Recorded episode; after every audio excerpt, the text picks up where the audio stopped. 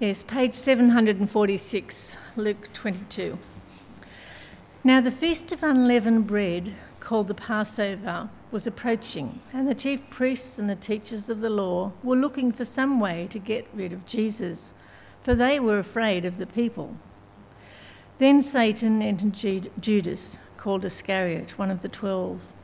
And Judas went to the chief priests and the officers of the temple guard and discussed with them how he might betray Jesus. They were delighted and agreed to give him money. He consented and watched for an opportunity to hand Jesus over to them when no crowd was present. Then came the day of unleavened bread on which the Passover lamb had to be sacrificed. Jesus sent Peter and John, saying, "Go and make preparations for us to eat the Passover." "Where do you want us to prepare for it?" they asked. He replied, "As you enter the city, a man carrying a jar of water will meet you. Follow him to the house that he enters, and say to the owner of the house, 'The teacher asks, where is the guest room where I may eat the Passover with my disciples?' He'll show you a large upper room, all furnished. Make the preparations there." They left and found things just as Jesus had told them, so they prepared the Passover. When the hour came, Jesus and his apostles reclined at the table, and he said to them, "I have eagerly desired to eat this Passover with you before I suffer. For I tell you, I will not eat it again until it finds fulfillment in the kingdom of God." After taking the cup, he gave thanks and said, "Take this and divide it among you. For I tell you, I will not drink again of the fruit of the vine until the kingdom of God comes." And he took bread, gave thanks and broke it, and gave it to them, saying, "This is my body given for you. Do this in remembrance of me." In the same way, after the supper, he took the cup, saying, "This cup is the new covenant in my blood, which is poured out for you. But the hand of him who is going to betray me is with mine on the table. The Son of Man will go as it has been decreed, but woe to that man who betrays him." They began to question among themselves which of them it might be who would do this. Also a dispute rose among them as to the best, as to which of them was considered to be the greatest. Jesus said to them, "The kings of the Gentiles lord it over them, and those who exercise authority over them call themselves benefactors. But you are not to be like that. Instead, the greatest among you should be like the youngest, and the one who rules like the one who serves. For who is greater, the one who is at the table or the one who serves? Is it not the one who is at the table? But I am among you as one who serves. You are those who have stood by me in my trials, and I confer on you a kingdom, just as my Father conferred one on me, so that you may eat and drink at my table in my kingdom and sit on thrones, judging the twelve tribes of Israel. Simon, Simon, Satan has asked to sift you as wheat. But I have prayed for you, Simon, that your faith may not fail. And when you have turned back, strengthen your brothers." But he replied, "Lord, I am ready to go with you to prison and to death." Jesus answered, "I tell you, Peter, before the rooster crows today, you will deny three times that you know me." Then Jesus asked them, "When I sent you without purse, bag or sandals, did you lack anything?" "Nothing," they answered. He said to them, "But now, if you have a purse, take it, and also a bag. And if you don't have a sword, sell your cloak and buy one. It is written, 'And he was numbered with the transgressors.' And I tell you that this must be fulfilled in me. Yes, what is written about me is reaching its fulfillment." The disciples said, "See, Lord, here are two swords." "That is enough," he replied. Well, shall we pray? Gracious Heavenly Father, thank you so much for this passage of Scripture. we pray that as we consider it now, that our eyes would be opened by your Spirit, that our hearts would be changed, that we would live lives that are worthy of you. We pray the same for the children in Sunday school, that uh, they would be well established in the great and glorious gospel of our Lord and Saviour Jesus. We pray in his name. Amen.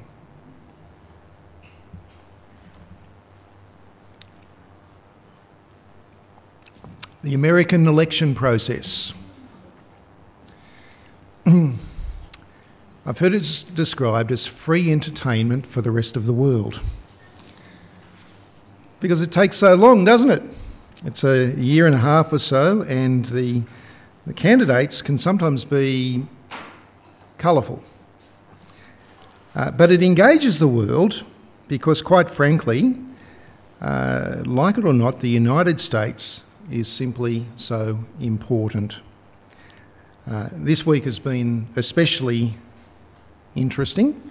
Uh, some people are rejoicing, other people are protesting, even weeping on the streets, and that because of the perceived power of the president of the greatest nation on earth.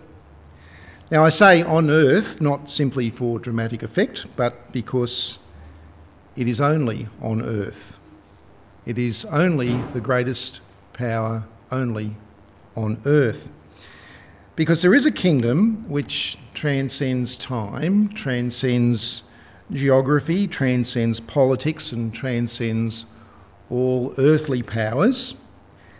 And as our minds have been filled this week so much with the news from the United States, uh, we need to reset our minds, don't we? We need to recalibrate. We need to refocus on God's kingdom and on the question of true power and true greatness. Uh, in Luke's Gospel, this issue of worldly power has already been raised. Uh, before we dive into this morning's passage, I, I wonder if we could uh, just go back to much early on in Jesus' ministry to Luke's Gospel chapter four, uh, which you'll find on page seven hundred twenty-seven, where Jesus endured forty days of temptation in the wilderness. Uh, temptation by the devil. And uh, we see this in verses five and six, uh, just one of the ways in which the devil tempted Jesus, where in verse five, the devil led him up to a high place and showed him in an instant all the kingdoms of the world. And he said to him, "I will give you all their authority and splendour, for it has been given to me, and I can give it to anyone I want to." That is, in order to destroy God's plans, Satan offered to make Jesus, well, he, he wanted to offer Jesus, a, make a, a better offer to Jesus. He wanted to offer Jesus to be the ruler of a great earthly empire. And all it would cost is what we see in verse seven. "So if you worship me, it will all be yours." That's the deal. That's the deal. Uh, you can have all the kingdoms of the world. You just have to bow down and worship me. Now, of course, Satan had no success in tempting Jesus. But did that mean that he was finished with Jesus? Well, the answer to that is clearly no. Verse thirteen, "When the devil had finished all this temptation, he left him until an opportune time." An opportune time. Now, since this inc- since this particular incident in uh, the ministry of Jesus, in Luke's Gospel, following on from that, Jesus has only interacted with Satan's minions, with uh, evil spirits and so on. Satan himself has gone a, gone a bit quiet until Luke chapter twenty-two. For Satan had more than one strategy to destroy God's plan. And now if we go to Luke chapter twenty-two, it, we're told it was the Passover time, and Jesus is now in Jerusalem. He's at the very heart, the very centre of Jewish life and, and Jewish uh, spirituality and Jewish power. And in verse two, it is now not just the teachers of the law and the, the Pharisees uh, who are against Jesus. Now too, in the heart of Judaism, it is the chief priests conspiring with the teachers of the law and the temple guards who were now keen to destroy Jesus, to get rid of him. But they had a problem, didn't they? Uh, Jesus was popular. And so what they needed was an insider, someone who would help them to arrest Jesus quietly, uh, so that other people wouldn't notice, so that there would be no uprising. What was this time for Satan? This was his opportune time. And so in verse three, Satan makes his move. He entered Judas. Now we're not, it's not spelt out for us how that happened, uh, but what we do know is the result. Judas was already a greedy man, wasn't he? And remember when there was a lady who poured a jar of perfume on Jesus' feet in order to anoint him, and Judas got cranky about that. He said, look, we could have sold this uh, perfume and given all the money to the poor, but he actually wasn't interested in the poor. Um, Judas held the purse of the disciples and Jesus. He was the, the treasurer, and he had his hand in the till. He was a thief. He was already a thief. And he may also have been disenchanted, uh, disenchanted that it was starting to become apparent to him that Jesus was not actually setting up a great earthly kingdom where he might have some power and authority. And so uh, he was he was disaffected. This was now Satan's opportune time. And where Jesus had stood firm, Judas would fall.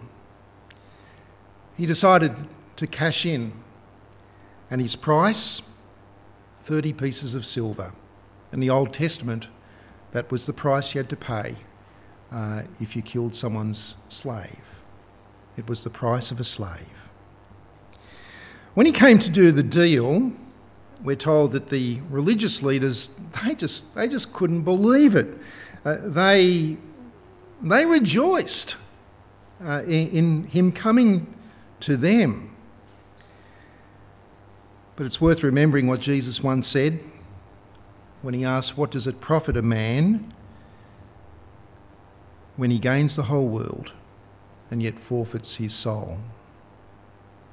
Judas had craved after wealth, he had craved after security, he had cra- craved after the glory of this world.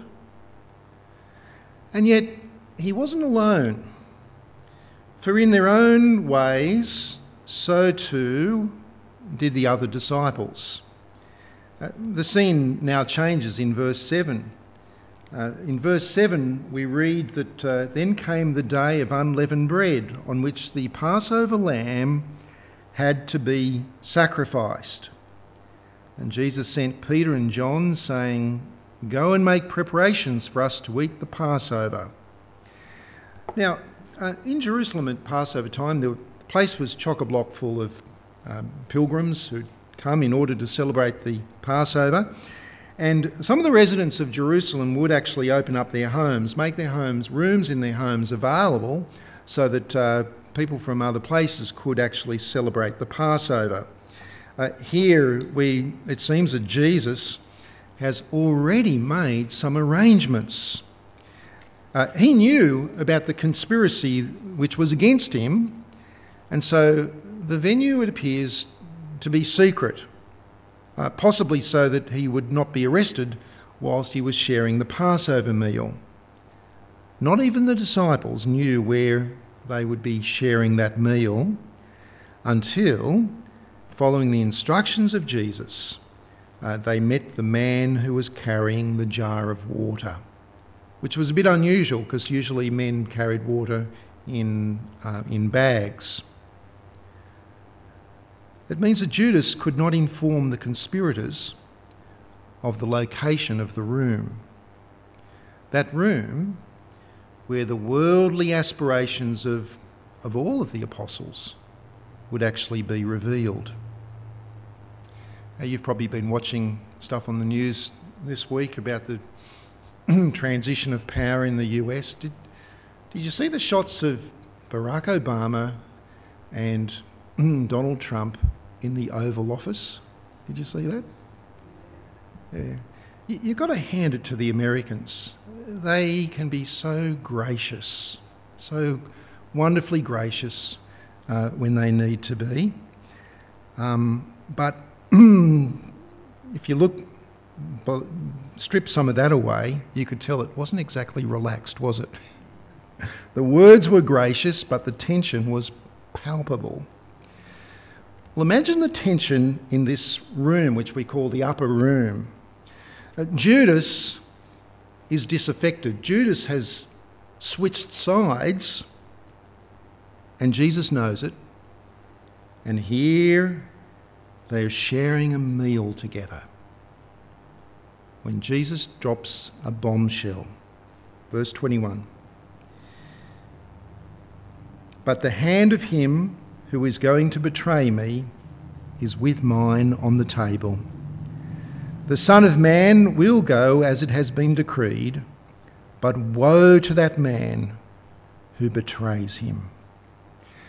For three years, these guys had been living together, travelling together, learning together, ministering together, honouring Jesus together. They were like brothers, and so this is unthinkable. Unthinkable that one of them should be a betrayer. It's no wonder in verse twenty-three that they were questioning, they were wondering, which one of us could it be? Fair enough. And yet notice how quickly in verse twenty-three their conversation, their table talk shifts from the question of who would be the betrayer to the question of which one of us is the greatest. Did you notice that? Now, it's not the first time that this topic has come up. Uh, earlier on, uh, you may recall that two of the disciples, James and John, along with their mother, uh, as they were uh, m- travelling with Jesus, had gotten alongside Jesus, and they'd made the other disciples cranky because they'd sort of got alongside Jesus and they said, hey, when you come into your kingdom, um, how about you make one of us your right-hand man and the other one your left-hand man? The other disciples were cranky because, well, they would have liked a shot at the title as well. What did the disciples crave? Honour and glory for themselves in an earthly kingdom.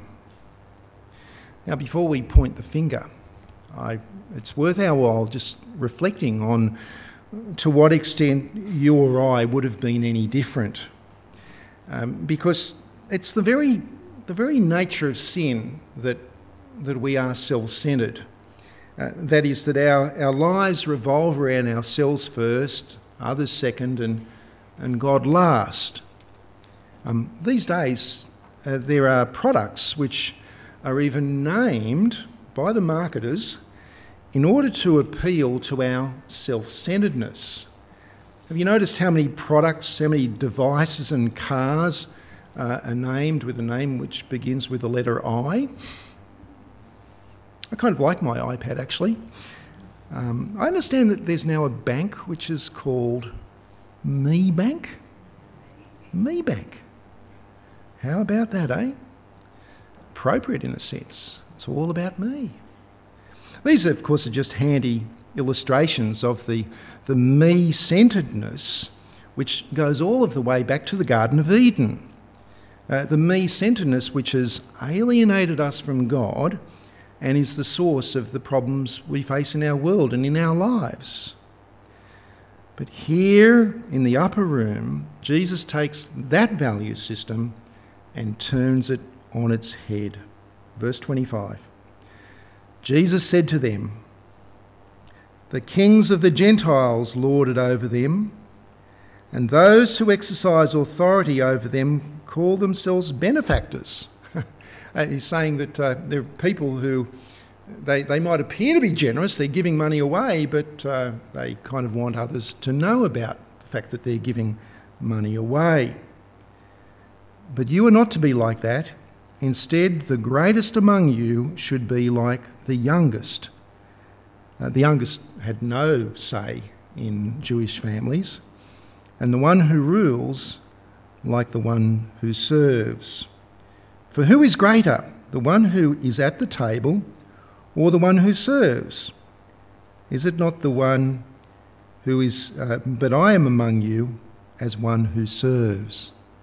In other gospel accounts, uh, we have the record of Jesus actually washing the disciples' feet. This um, unseemly quarrel about who, which, who amongst them is the greatest is actually quite ironic given the context, because what is the meal that they are sharing together? It's the Passover meal, that annual meal which the Israelites had been celebrating since the time when God uh, miraculously and graciously rescued them from their slavery uh, in Egypt and brought them out of that land. Uh, I mean, I, could you imagine an Israelite family um, having uh, escaped Egypt, Uh, having now being emancipated, living in freedom, and sharing the Passover meal together and sitting around having a conversation about how great they are? Could you imagine that? No. They'd be talking about how great God is, what a great saviour God is, and how thankful uh, they are as his people. Now, at Passover, Uh, Jews would eat unleavened bread for a couple of reasons. One is that it symbolised the fact that uh, they escaped quickly uh, from Egypt. And there would actually be four servings of wine. It was diluted wine, by the way. Uh, four servings of wine, uh, each one in order to remember a different aspect of God's salvation. Um, in an Israelite family, after the first cup of wine, a, a little boy would ask, "What is the meaning of this meal?" Then the family head would tell of how God had saved them out of Israel, how in uh, out of Egypt rather, uh, how in Egypt that they had slaughtered a lamb and they had then uh, uh, painted the blood of the lamb over the posts, doorposts of their houses, so that the uh, the judging spirit of God, when it uh, came across the land, bringing death to the firstborn of every household, would pass over those households that were covered with the blood of the Lamb, and thus enabling them to escape from Egypt. Then after the second cup, they would eat a sacrificial lamb. And so this is all about being saved from slavery in Egypt. But on this night, the meaning of the Passover is fully revealed. Now, notice that in the whole um, description of the Passover, in each of the Gospels, in fact, that uh, the Gospel writers do not even mention them eating the lamb. Does that strike you as being curious? There's no mention of them eating, eating the meat. Um, now, I have celebrated a Passover meal with a, with some Jewish friends, and I've got to tell you, you can't miss the roast lamb. I can't miss roast lamb whenever it's served, uh, but particularly uh, when it's served so symbolically. But have a look at verse nineteen, because it, here we learn about what what Luke does tell us that they ate in verse nineteen, he says, and he took bread, gave thanks and broke it, and gave it to them, saying, this is my body, which is for you. Do this in remembrance of me. That is, the Passover meal actually now is is uh, is uh, is filled with new meaning uh, because it points us not to the salvation from from Egypt, but rather to Jesus and to what he would do. That is, Jesus is the Lamb. There's actually no need to mention the eating of the actual lamb because the whole thing is about the Lamb, the Lamb of God. Now, by the way, Jesus is not saying, when he says that this is my, takes some bread and says this is my body, he's, he's actually not saying that somehow mystically that this bread turns into the actual body of, of Jesus. I mean, it's absurd. I mean, he's, he's, his body is still there. And that, in fact, has become a, an, an abominable heresy, uh, which has led people astray in all sorts of ways. Rather, what he's saying here is that he is the one whose body was broken and who, by his blood, we are covered from the judgment of God and saved from sin, as Israel was in Egypt. For in verse twenty, in verse twenty, in the same way, after the supper he took the cup, saying, this cup is the new covenant in my blood, which is poured out for you. Now, when the Passover lamb was sacrificed at the temple, the blood of the lamb would be would be collected in a, in a, in a container and would then be poured out at the base of the altar as a sacrifice for sin. More than that, uh, in Exodus chapter twenty-four, do you remember when God gave the law to Moses and uh, there was a covenant that was cut between God and Israel? Um, well, after... Uh, the law was given uh, and the covenant was cut, Moses sprinkled sacrificial blood, uh, not on the altar, but on the people, so that the people were covered with the sacrificial blood. And as he did so, he, he said, this is the blood of the covenant. That is the old covenant, the covenant of law, the covenant which over time, Israel failed to obey and led to promises, such as in Jeremiah chapter thirty-one, where God promised that there would be a new covenant, a covenant where his law would not be written on stone, but rather that his law would be written on our hearts, a covenant where he would remember our sins no more. This cup, says Jesus, is the new covenant in my blood. Now, Satan in Luke four had led Jesus to a high place, and he'd shown him all the kingdoms of the world, saying that uh, I will give you all authority, all splendour, for all of this has been given to me and I can give it to whoever I want to. Just worship me and the deal will be done. When Satan tempted Judas, Judas grabbed it with two hands. The other disciples, well... But Jesus, Jesus had replied to Satan, it is written, worship the Lord your God and serve him only. Now, serving God only for Jesus would mean suffering the cross as the Passover lamb. where in verse thirty-seven, in fulfillment of Isaiah fifty-three, Jesus would be numbered with the transgressors, as the judgment of God was poured out on him, that we could be forgiven, and that by his resurrection that we could enter into the greatest kingdom of all, that kingdom which in Revelation chapter eleven, the, the voices in heaven cry out, the kingdom of this world has become the kingdom of our Lord and of his Christ, and he shall reign forever and ever and ever. Jesus shall reign. And here in this passage, he tells these disciples, these twelve, the eleven apostles, really, that they will reign as well. In verse twenty-nine, that the irony here is that they will be granted power and authority, that they will sit as, on thrones as judges, that is, as, as rulers, as leaders. But they will be no longer tainted by sin. In God's new kingdom, in the new covenant, they will serve God and not serve themselves.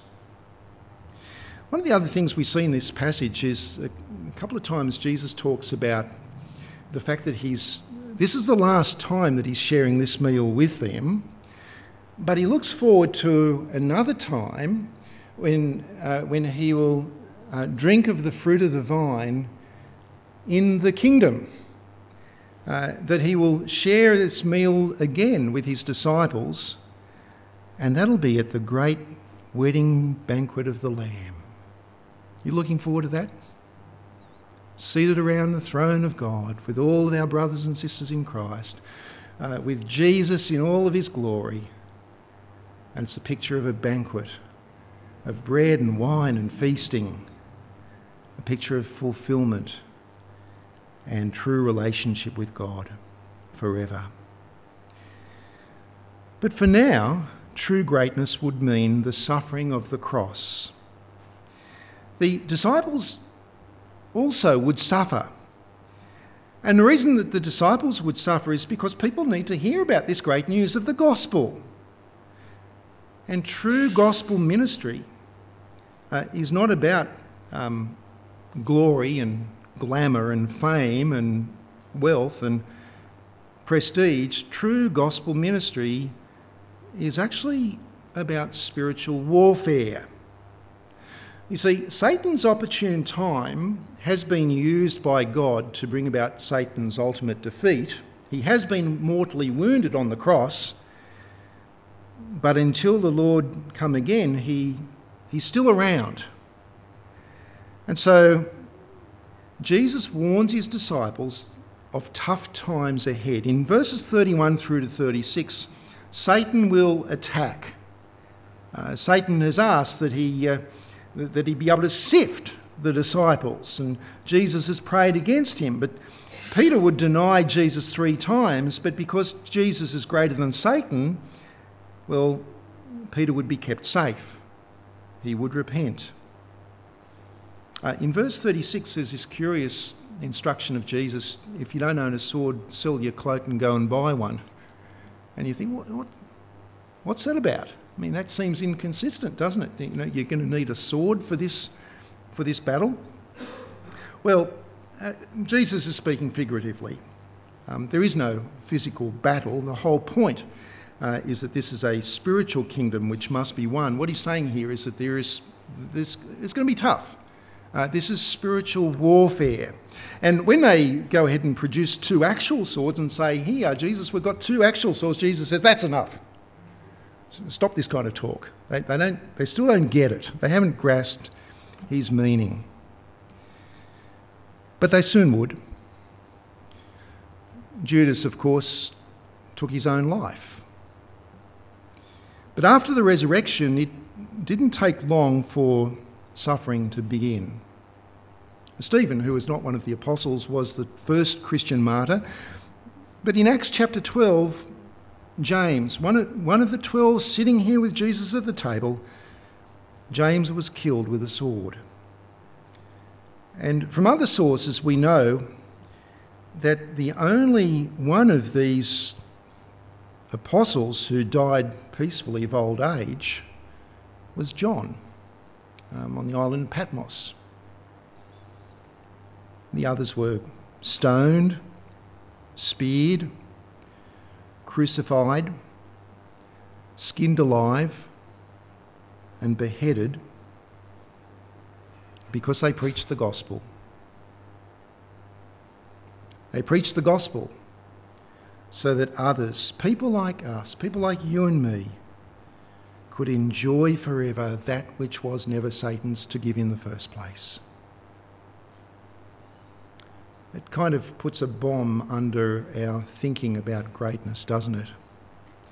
Uh, the world says that greatness is about power and prestige and position and title and money and fame and so on in this life. But if our lives are shaped by Jesus, then they are shaped by He who is the Passover Lamb, so that no matter what our station in life may be, that we will find true greatness in serving Jesus, in serving God the Father,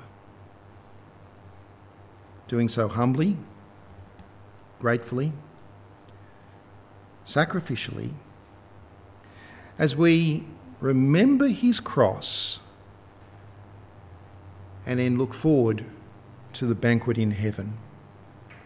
The very things which we do when we celebrate together the Lord's Supper.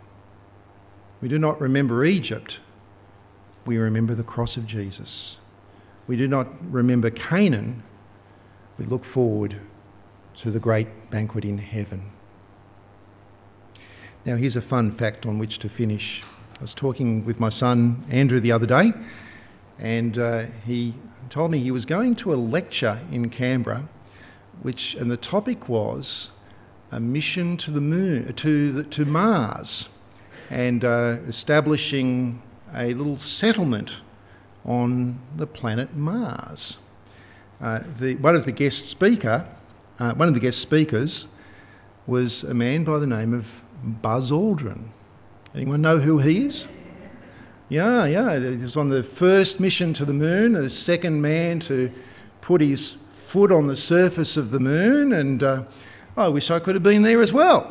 And I, I said to Andrew, so mate, um, did you get a photo of you and Buzz Aldrin? And he said, no, Dad. If you wanted a photo with Buzz Aldrin, you had to buy the platinum ticket, which was six hundred dollars. Tempting as that may have been. What was the first meal that was ever eaten on the moon? Communion. Uh, it was bread and wine. Because as Buzz Aldrin, who was a Presbyterian elder, Uh, with his feet firmly, with a with a lunar module firmly planted on the moon, the surface of the moon, looking back at the whole of the earth, at all of the kingdoms and the powers and the authorities of this earth, with all of their splendour and so on, when he got that snapshot, he chose to remind himself of a far greater kingdom, a sublime kingdom, one which has been won and is ruled by Jesus, won through the body and the blood of the sacrificial lamb. Let's pray. Father in heaven, we thank you that it was Jesus' position to serve you and to serve you only, that he resisted temptation for worldly power and was obedient to you, even unto death on a cross. We thank you that his death is the death of the Passover Lamb, and that by his blood that you have cut a new covenant, a covenant of forgiveness, a covenant of your eternal kingdom. Father, we pray for ourselves that we would uh, be purged of all worldly aspirations for greatness in this life. Father, that, that we would seek only to serve and honour you. We would do so humbly and thankfully as we look forward to the coming kingdom. And we pray that through us, that many more might join in with that kingdom as we tell them of the blood of Jesus shed for them. We pray these things in his name. Amen.